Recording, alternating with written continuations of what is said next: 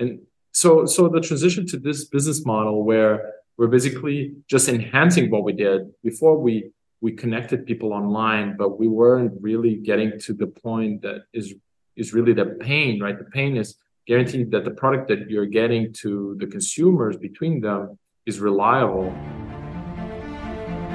Hello and welcome to the Sea of Startups, where we dive into the stories behind the startups in Southeast Asia. I'm your host, Kevin Brockland, managing partner of Indelible Ventures. Now, if you're a founder or funder looking to learn more about what drives the startups in Southeast Asia, this podcast is for you. We're about to sit down with founders to uncover the unique insights into the origins and motivations behind launching their startups. We'll uncover the stories behind the struggles, the ups, the downs, guided from the view of an entrepreneur. So, without any further ado, let's jump into today's show. All right. Today I have Gil Carmo, the founder of iMotorbike. For those of you who don't know, iMotorbike is the leading online platform to buy or sell pre owned motorcycles, and they have operations in Vietnam and Malaysia. Thank you very much for being here, Gil. Thank you for having me. So I always have to start these conversations because I'm obsessed with the origin story. How did you decide to become an entrepreneur and what led you down the path to iMotorbike? Great question. Thank you.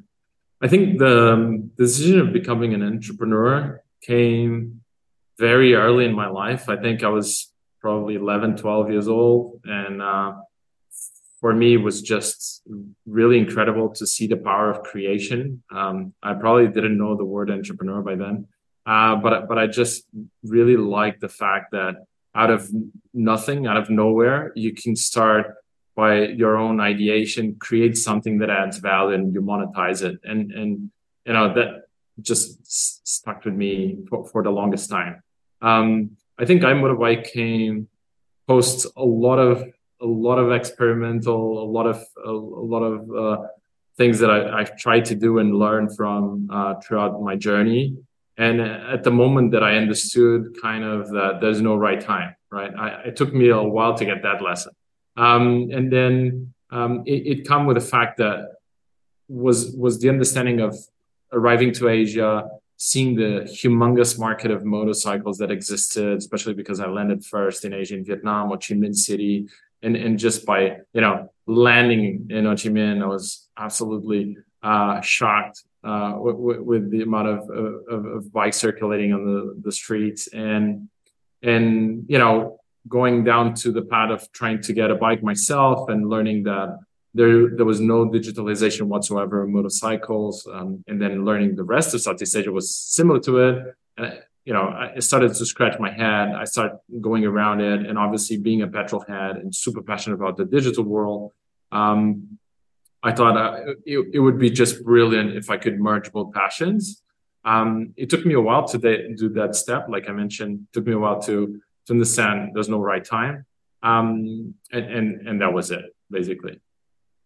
Yeah, I, I think if you waited around for the right time, you'll continue just waiting and waiting uh, because it never actually feels like the exact right moment. So you can get stuck in that analysis paralysis. Yeah. True. It's pretty much the same as having kids, right? it is. It is, and the and the company is kind of you like your baby. Uh, you want to see it grow up and and be strong. Yeah. Indeed. Um, cool. So, so, so you you land in Ho Chi Minh City. You're inundated with all the motorbikes around there. And so, how how did you take your first steps? What what what did the what did the first steps towards towards launching look like?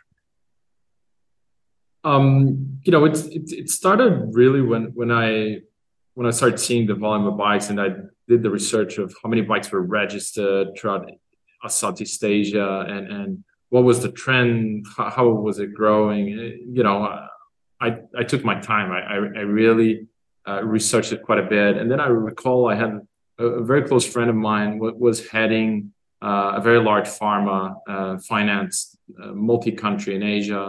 Um, and, and I went to meet him because I was definitely not a finance person. I said, like, how, how do I build this? Like, how, how do I look at numbers in a way that this makes sense? And and he, he actually sat with me. We went through all, all modeling pos- possible.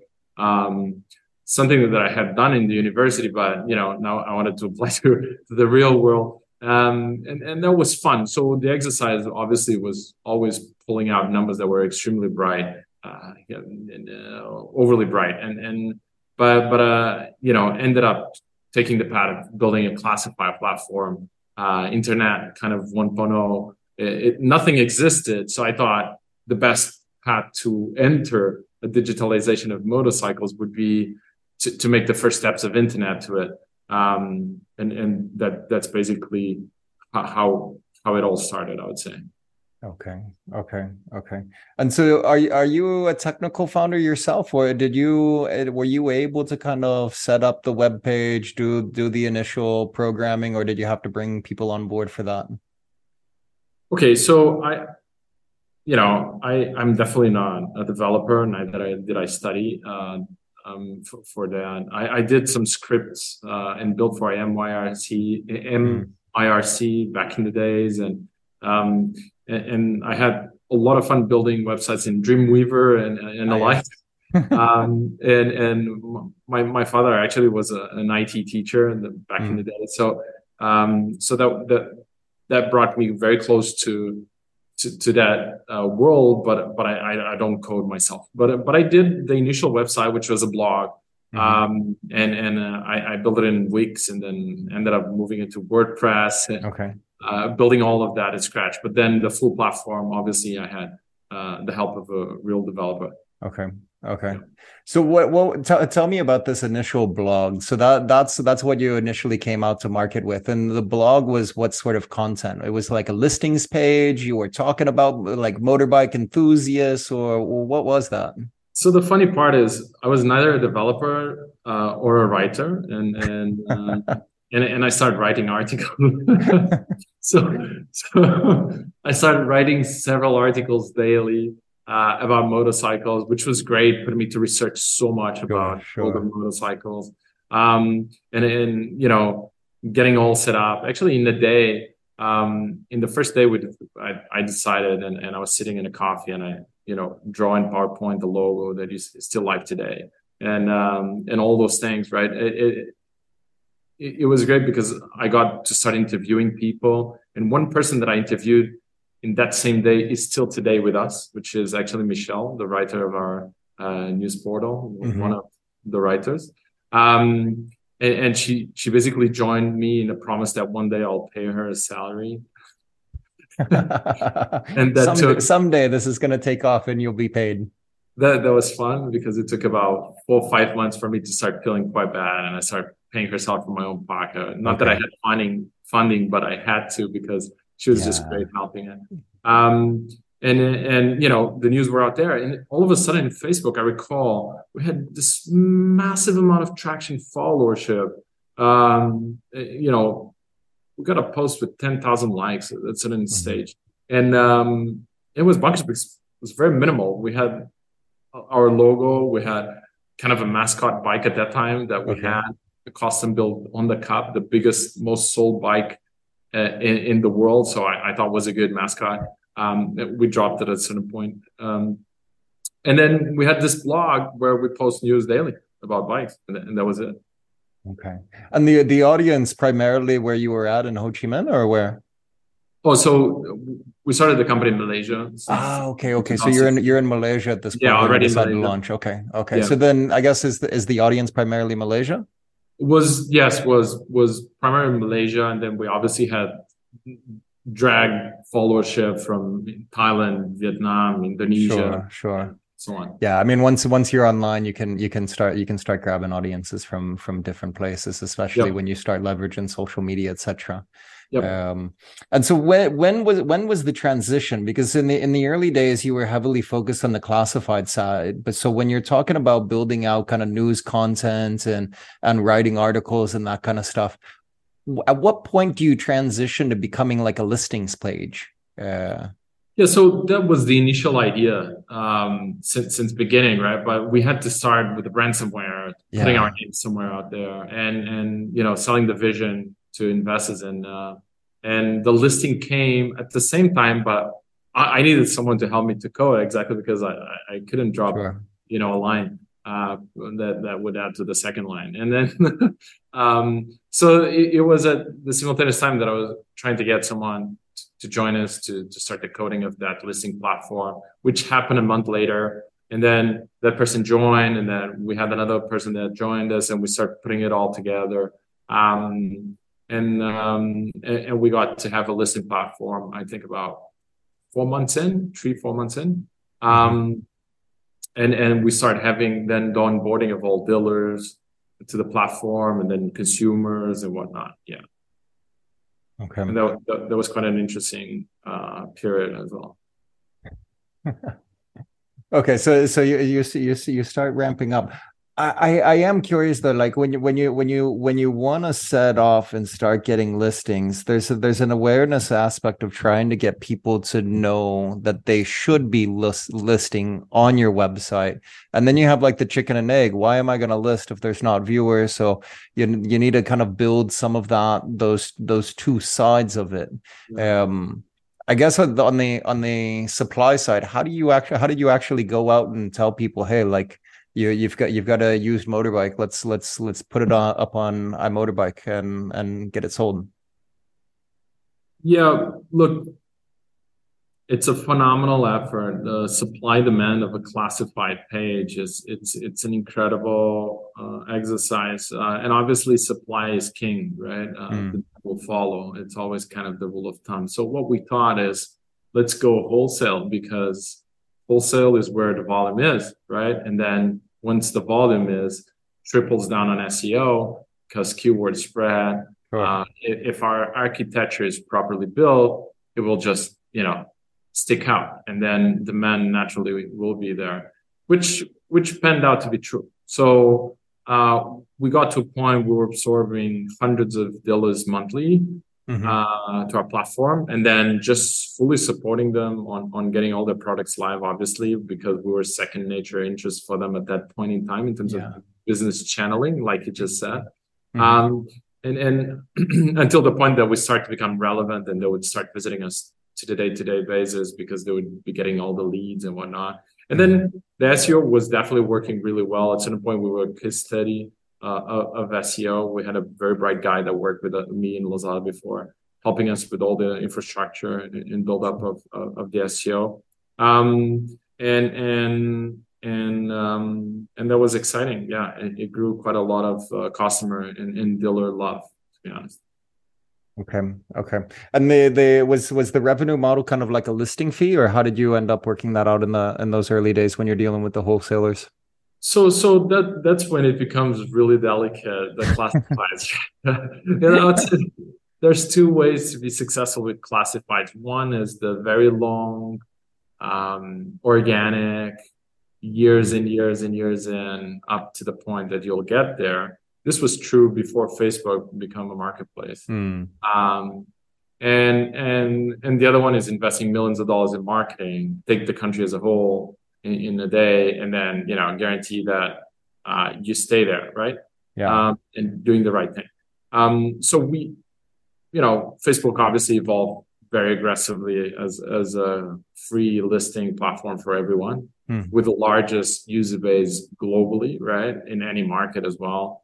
Um, making it extremely hard for this classified model to be uh, a success story to anyone. And we've seen over and over all these millions of classified companies um, getting to you know uh, foot down and understand there's no point. Uh, we need to flip to transactional, and actually that's what we did. Right, uh, we, we hit the head really hard on making sure we tried every single thing that we could to make it work, but inevitably we learned the lesson and we moved to something that is actually feasible and workable. Uh, because um, you know when you cannot compete with with all the companies that are doing it for free and providing a lot of leads, why would anyone pay you, right? So we were getting a lot of money from media sales, mm-hmm. uh, but we didn't want a media company, right? We wanted right. a scalable portal that is transactionable somehow. Um, so in, in July 21 is when we made it the pivot to um, shutting down completely anything to do with classifieds. Thank God. Okay.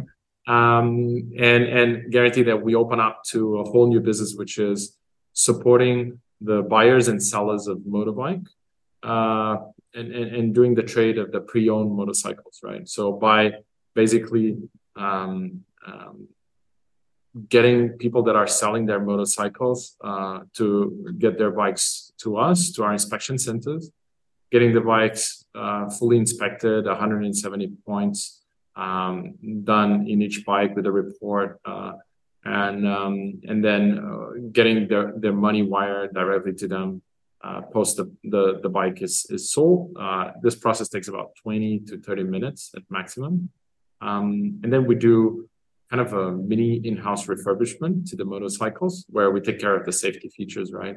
Um, the tires, the brakes, the oils and whatnot.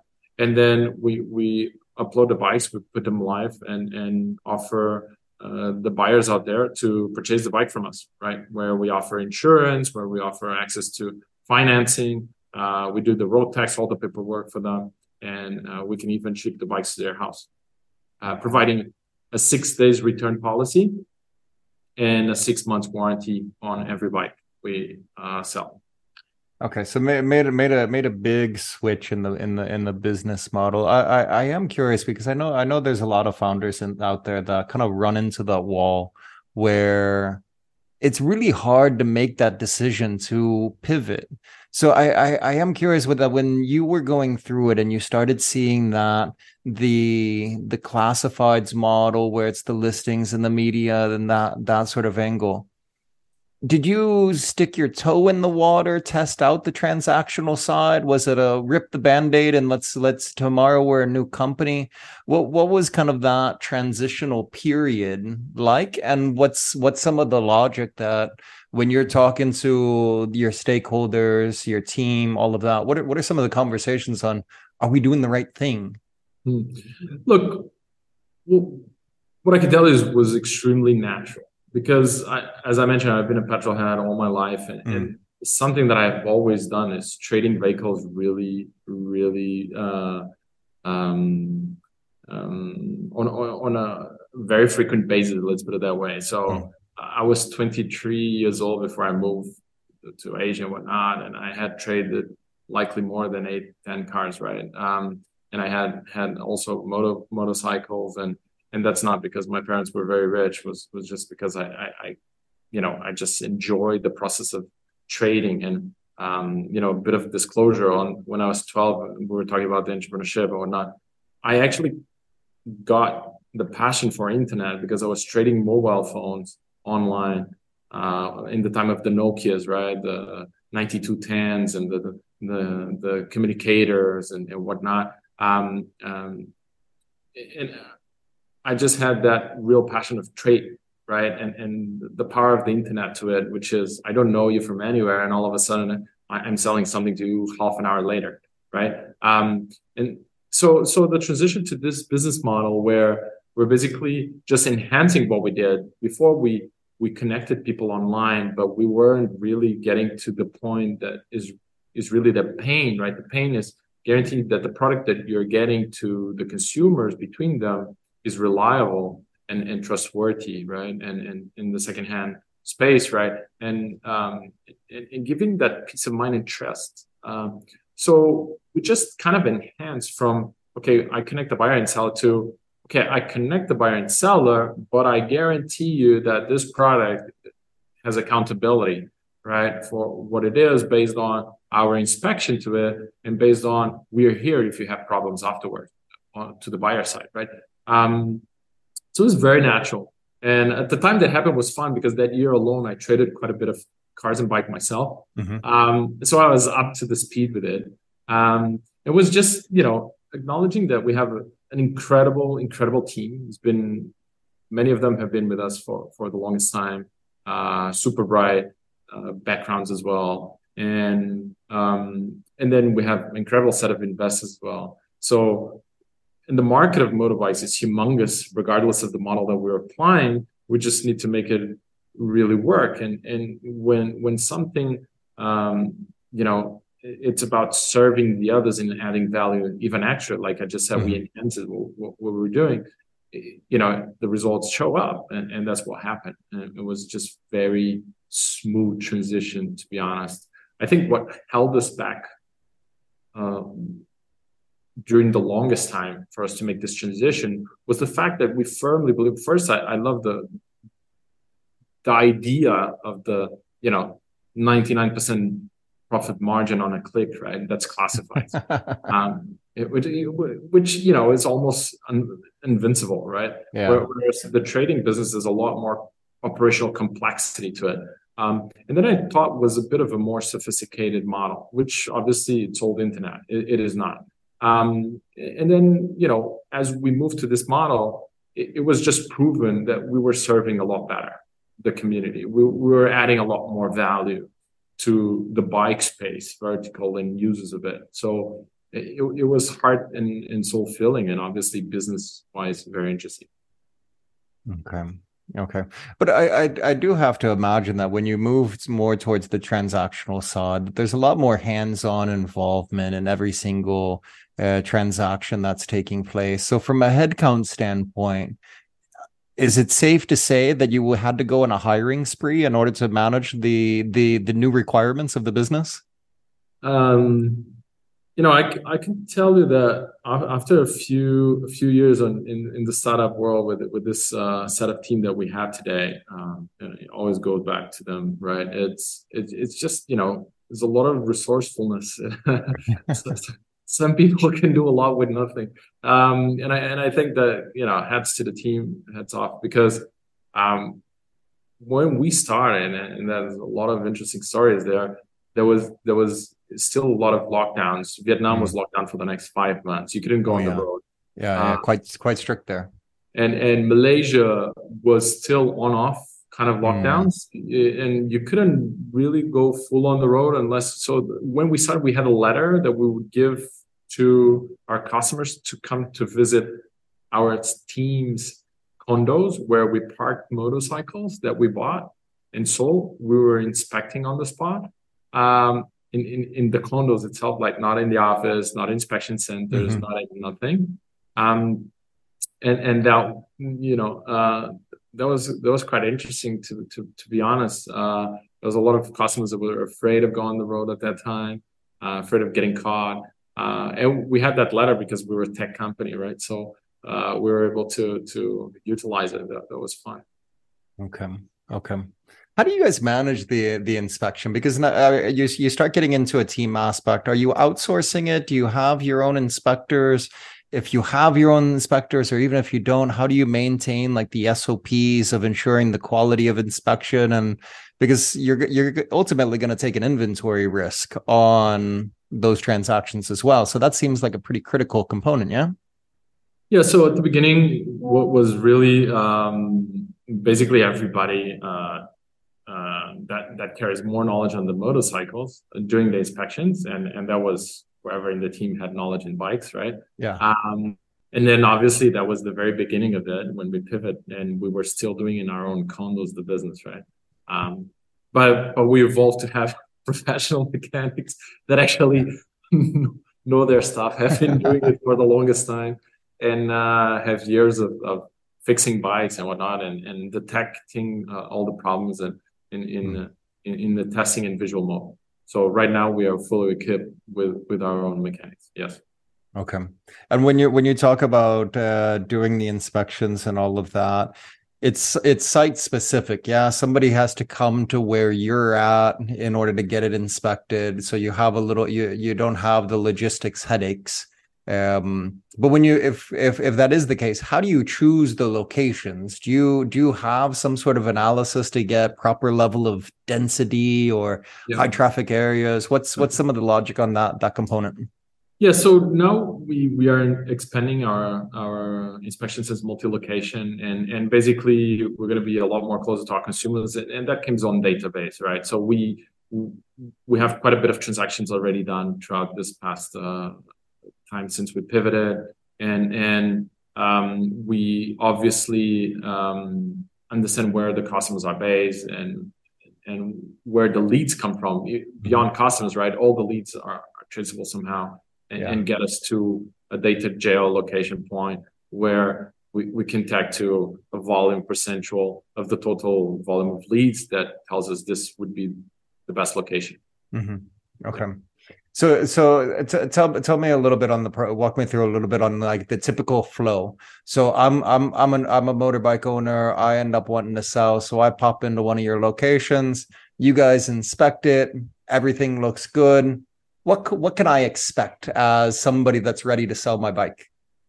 So it's you know it's it's super simple for Malaysia. You would literally get your inspection done whilst you're sitting having a, a, a talk with a, a, um, a, buyer of ours, right? Uh, whilst our mechanic is actually doing um, the the inspection process.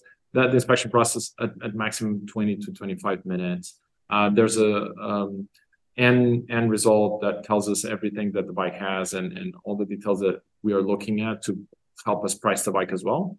Um, that's when we give you a, a, full price on a contract that uh, is basically a selling agreement from from you as a seller to us.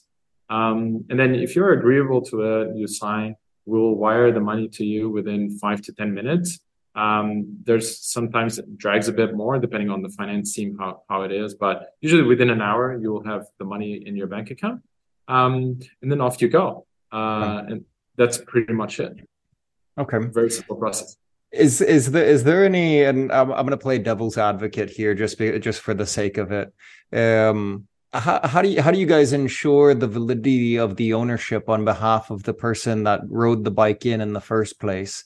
Is, do so, you guys have some sort of linkages to the government database to kind of validate the title?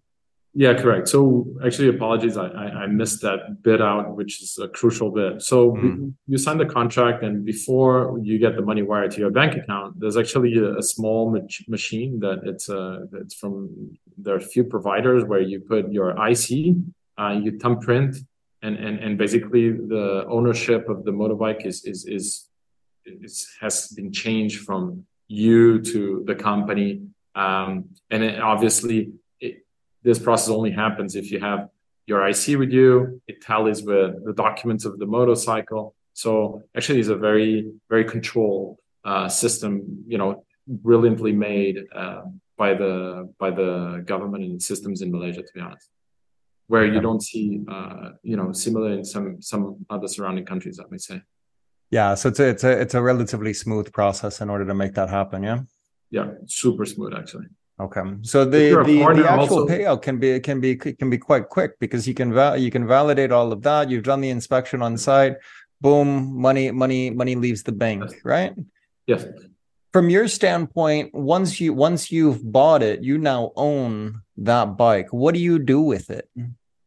So we we get this motorcycle basically to uh, we already know the condition of the sure, motorcycle, sure. and we know what needs to be done. So we get it literally flipped on the fly, right? Yeah. If if the visual condition of the bike is is great, which ninety nine percent of the time is, uh, we just put the content live immediately, uh-huh. so that we win inventory days time, right? Yeah. Um, and and you know we put the bike to the workshop and the queue list comes in usually mechanic flips a motorbike fairly simple and, and mm-hmm. fast if parts available uh, parts is always the key detrimental yeah. factor of speed on the workshop yeah um, and then um, and then from there point on uh, is basically ready to test ride right so there's the uh, workshop q&a for test ride passed down to showroom people can visit and test the bikes okay okay and where where do you where do you showroom the bikes? Uh, do you have uh, physical locations? Do you utilize somebody else's? We we we have physical locations. Uh, at the early stage was a lot different. Uh, yeah, it's not your condo, yeah.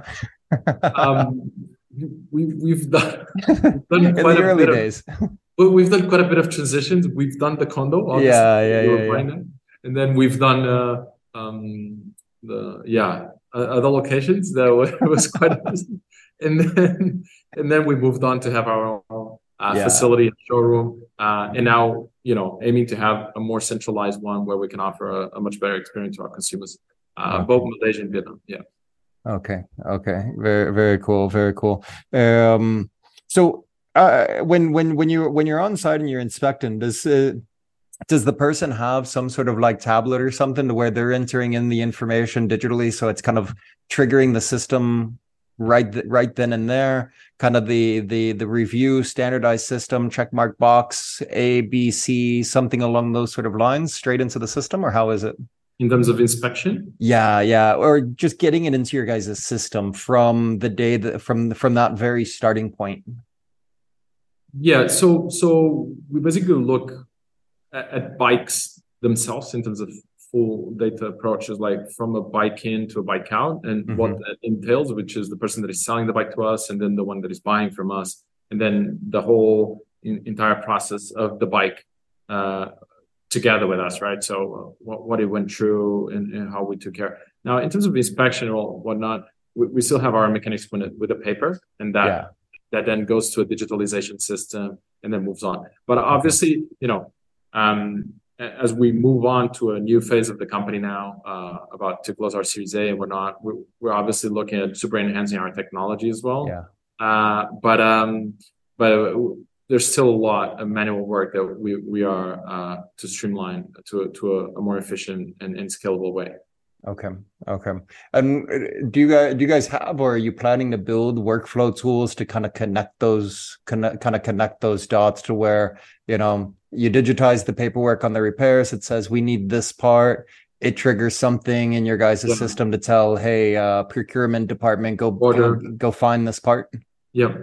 Yeah, naturally, uh, the way to go is, is getting the automation of all, um, and uh, you know, uh, understanding as soon as the report is done and, and is a confirmed bike in mm. that triggers the order of parts or and then obviously the, the the forecast based on brand model and stock availability due to workload and all, all of this obviously will, will come to play is something that I, obviously okay. is not yet uh, okay. at the most uh, pinnacle of technology uh, system yet but yeah. we are actively looking forward for that day.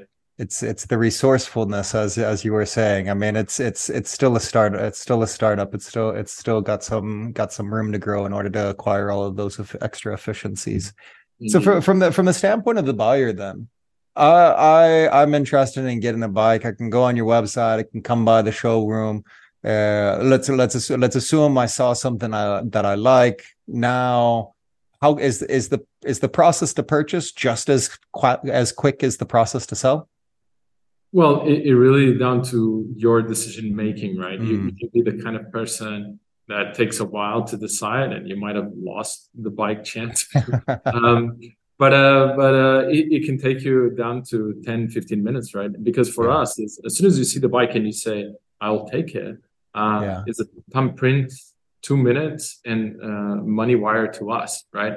Uh, but then it goes down to, do you need a loan to get approved? Mm you, okay. like right all this process because insurance process very easy road tax process all, all this we do for you in a in sure. a fly right um so so it is you know is the process of the buyer itself how they want to take the decision of moving ahead right yeah yeah okay and so so you you mentioned a couple of things that I want to ask about there which is kind of the the additional uh services on top of it so if if if I need a loan, uh, you guys have banking partners. Do you do it? Do you do it yourself? How are you guys able to help facilitate that component then and there? Yeah. So so basically, we we right now have partners that provide help us provide insurance to mm-hmm our, our consumers, uh, obviously uh, finance facilities, multi partners that we have, multi country. Uh, you know, sometimes one one one partner wouldn't accept your uh, submission, but other mm. would be happy to take it. Um, some are faster than others, which is something a little bit out of our control still. Yeah. Uh, on a later stage, we hope to be able to uh, provide an extended arm of our support mm-hmm. in, in terms of doing things more in house. Um, but obviously, you know, one thing that we're starting to put quite a bit of effort in, we, we did some A/B testing is the after sales, right? So guarantee mm-hmm. that if you have any problem with your motorcycle, we actually do the maintenance for you. Okay. Uh, we A/B tested it, and that you know is an extremely bright uh, experience for the consumer, and we, we like it as a business. Uh, and and we we see that there's a lot of future for us to grow that angle as well. Mm. and it, it just builds a 360 experience on on uh, on the umbrella uh, of yeah. our brand uh, to the consumer. We we're very peculiar and very obsessed about the experience we provide to the consumer. So having it all um, under under you know kind of our vertical angle brand control is something that we're definitely aiming for as okay. we are capable of okay. per market and, and as a company. Yeah. Okay. Uh, what's what's the average life cycle of somebody's ownership of a pre-owned motorcycle? So if if we if we if we looked at somebody that comes on to iMotorbike, they buy a motorcycle, what on average is the expectation of when they would be ready to come back, sell their bike and and try and get another one? Yeah, so what from from all data we collected and, and external and internal details that we can access to, we, what we see the the turnaround is about three to four years at max um, of of any lifetime of of a bike with with a user, right? From the new to first trade, second trade, third trade, right? Um, and, and and and that's about it. So what what is fascinating about motorcycles compared to the business of cars is that uh, motorcycles tendentially uh, do a lot less kil- kilometers. Uh, you, you know, uh, there are mm-hmm. cars that are able to do 500,000 kilometers, 400, sure. Sure. Uh, whereas motorbikes, you would do a 200,000 at max, mm-hmm. potentially. Uh, you know, I'm sure there are people that will argue with me that, but, you know, as an average, would be below 200,000 kilometers, which is a two flips of the odometer yeah. um, or one flip. Um, and, and, and um, and and then basically maintenance is a lot more regular, right? So you need to change oil anywhere between three to six months every time, tires every year, mm. um, and and there's a lot more regularity on, okay. on getting your bike checked and maintained. Um, so so that's also a very interesting angle of, of bikes. Yeah. And so you you got you you mentioned the after sale uh, kind of service as well. Is that where you see the kind of the extra hook to maintain people in the ecosystem is that there's a big revenue opportunity. If you've if you've sold them you can keep them in the ecosystem by offering those additional services? Yeah look uh, you know beyond keeping them in the ecosystem i believe we we want the kind of a standardization of, of the same purpose driven mentality of our business on, on mm-hmm. the maintenance side right? Which is guaranteeing and ensuring that whenever you go to maintain your motorcycle you know what to count with in terms of pricing, in terms of uh, uh, post maintenance warranty, right? Of whatever was fixed, uh, guaranteeing that um, you know uh, you're you're in a place potentially with aircon while your bike is being serviced, mm. um, and you, we have some certain standards. So you recognize that wherever you go, that iMotorbike logo is there for the after sales. You recognize a certain standard of quality uh, on on a customer experience kind of perspective, right? And uh, you know i go to change my brake pads. I know how much that costs and, yeah. and how long it takes. And i'm going to change my oil also the same and, and so forth right? Yeah yeah. I imagine there's a there's a there's a pretty decent segment of motorcycle owners that are a little bit more hands-on with some of the maintenance repairs because like things like brake pads oil changes they're relatively simple straightforward things. I mean there's some things that are significantly less straightforward I guess the more more advanced your bike is, also kind of tra- uh, dictates how how easy some of those things are. Um, okay, very, cool. Let, let, let me let me ask you. So you're you're in Vietnam and Malaysia. I, I have to imagine just from like anecdotal experience, there's a lot more motorbikes on the street in Vietnam. Is that the dominant share of of activity since it has such high volume of motorbikes? Yeah, look, um, definitely uh, the 700, uh, the, the 70 million registered motorbikes in Vietnam um, are far greater than the 16 million registered motorbikes in Malaysia. Uh, for us as a business, as COVID was quite heavy in the beginning of our pivot mm-hmm. Uh, uh, in Vietnam, we ended up having a lot more, um, you know, focus in, in, in Malaysia and, and to get, getting the results from there. Um, but uh, naturally is a much larger market. S- same as you know Indonesia with 120 million registered motorbikes. Yeah, yeah, 120 million actually so- sounds like a low number considering the population is so so so big. Um, yeah, so, yeah. Uh, so, so let, let, me, let me ask you then, when, since we're talking about the the the amount in different different countries, and you know, you're you're you're still moving forward, you're still growing, you're still improving your efficiencies, all of these different things what what what does the future look like for iMotorbike? And I guess to attach a fairly open-ended question to that, how do you define success when you're looking at what the future holds for you? Yeah, look, I I I believe the definition of success for me uh, is is really tied to um, the everyday customer reviews that we get, and I, mm. Extremely uh, focused in that. I, I, can tell you that uh, any anything below uh, a five star, I, am digging deeper to understand what happened, um, and, and, ensuring that we can support and, and brighten the the the experience of the consumer somehow um, because I, I, believe the success comes to down to having first uh, an incredibly uh, motivated team, uh, then down to that relating to the consumer experience, those, those you know um, reviews that we get, and then obviously guarantee that all shareholders are extremely happy with the business. I think that's what tells success, regardless of the size that you are at, mm-hmm. right? Um, and then you know you scale it as market in, in team and all of that comes together as capable of. Um, now, in terms of uh, future, and sorry to have reversed your your question, uh, but uh, in, term, in terms of future, you know, vision for us, I, I, believe we, we can clearly become the dominant player.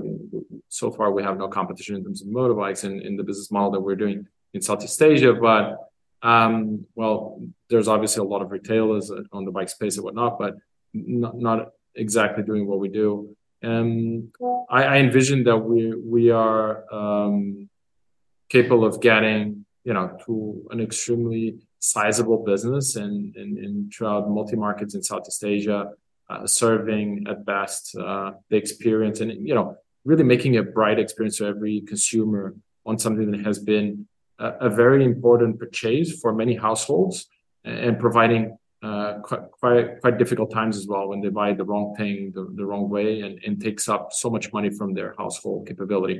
Um, because on average about seven salaries of of, uh, uh, of uh, average person in Southeast Asia is what it costs for for the purchase of a motorcycle right so um, that's that's quite of an impactful mat um, and we want to guarantee that brings uh, bright results uh, and, and and good experiences so that in scale, multi-market, in, in a very large size, in a 360 vertical controlled experience. That's, I believe, what we're looking at in the next uh, three to five years. Yeah, very very cool. I think it's a it's an ambitious plan, but very very likely that you guys will end up getting there. It's it seems that you've come a long way since since the pivot, uh, and the market is is as you said, it's it's quite open uh, for you to attack it. Um, so, so Gil, let me let me wrap wrap up with my standard closing questions that I ask everyone. Uh, the first one is what what is a tech tool in your life or business that you just cannot live without? Um, I would say the, the most basic possible one, right, is is really um, my calendar because without it, I uh, I wouldn't be able to to cope with all the remembering of all the affairs that I need to do. So it's a is an incredible help that I have. Yeah, I think considering the amount of time demands on a founder without a proper calendar in place, it can quickly devolve into chaos. Um, last question here. Uh, if you were to talk to another startup founder that's just getting going, what would be the biggest piece of advice that you could offer? Um, I, would say it's it's you know everything that I would say is cliche. There's so many people get, getting their opinions out about what the others should do, but um, I, I think the best advice I could give is be patient, right? Uh, and um, and understand that everything takes a lot more time potentially than what it seems to at the beginning. Um, yeah. Yeah, I, th- I think that's that's quite wise. I think everyone is in such a hurry to move fast and break things, as the cliche saying goes. Um, but there's there's there's val- there's value in in having patience, allowing something to show whether or not it's showing growth or not, uh, and then acting accordingly. Sometimes you have to take a business pivot, as you guys have done, uh, but patience in in that process, I think, is is probably what you're alluding to. Yep. Yep. Very cool. Gil, this has been a fantastic conversation. I learned a ton about uh, buying and selling of motorbikes and how you guys have evolved to where you are today. Uh, really thank you for coming out and sharing with us. Thank you very much, Kevin. Appreciate your time. Okay. Thanks a lot. Bye.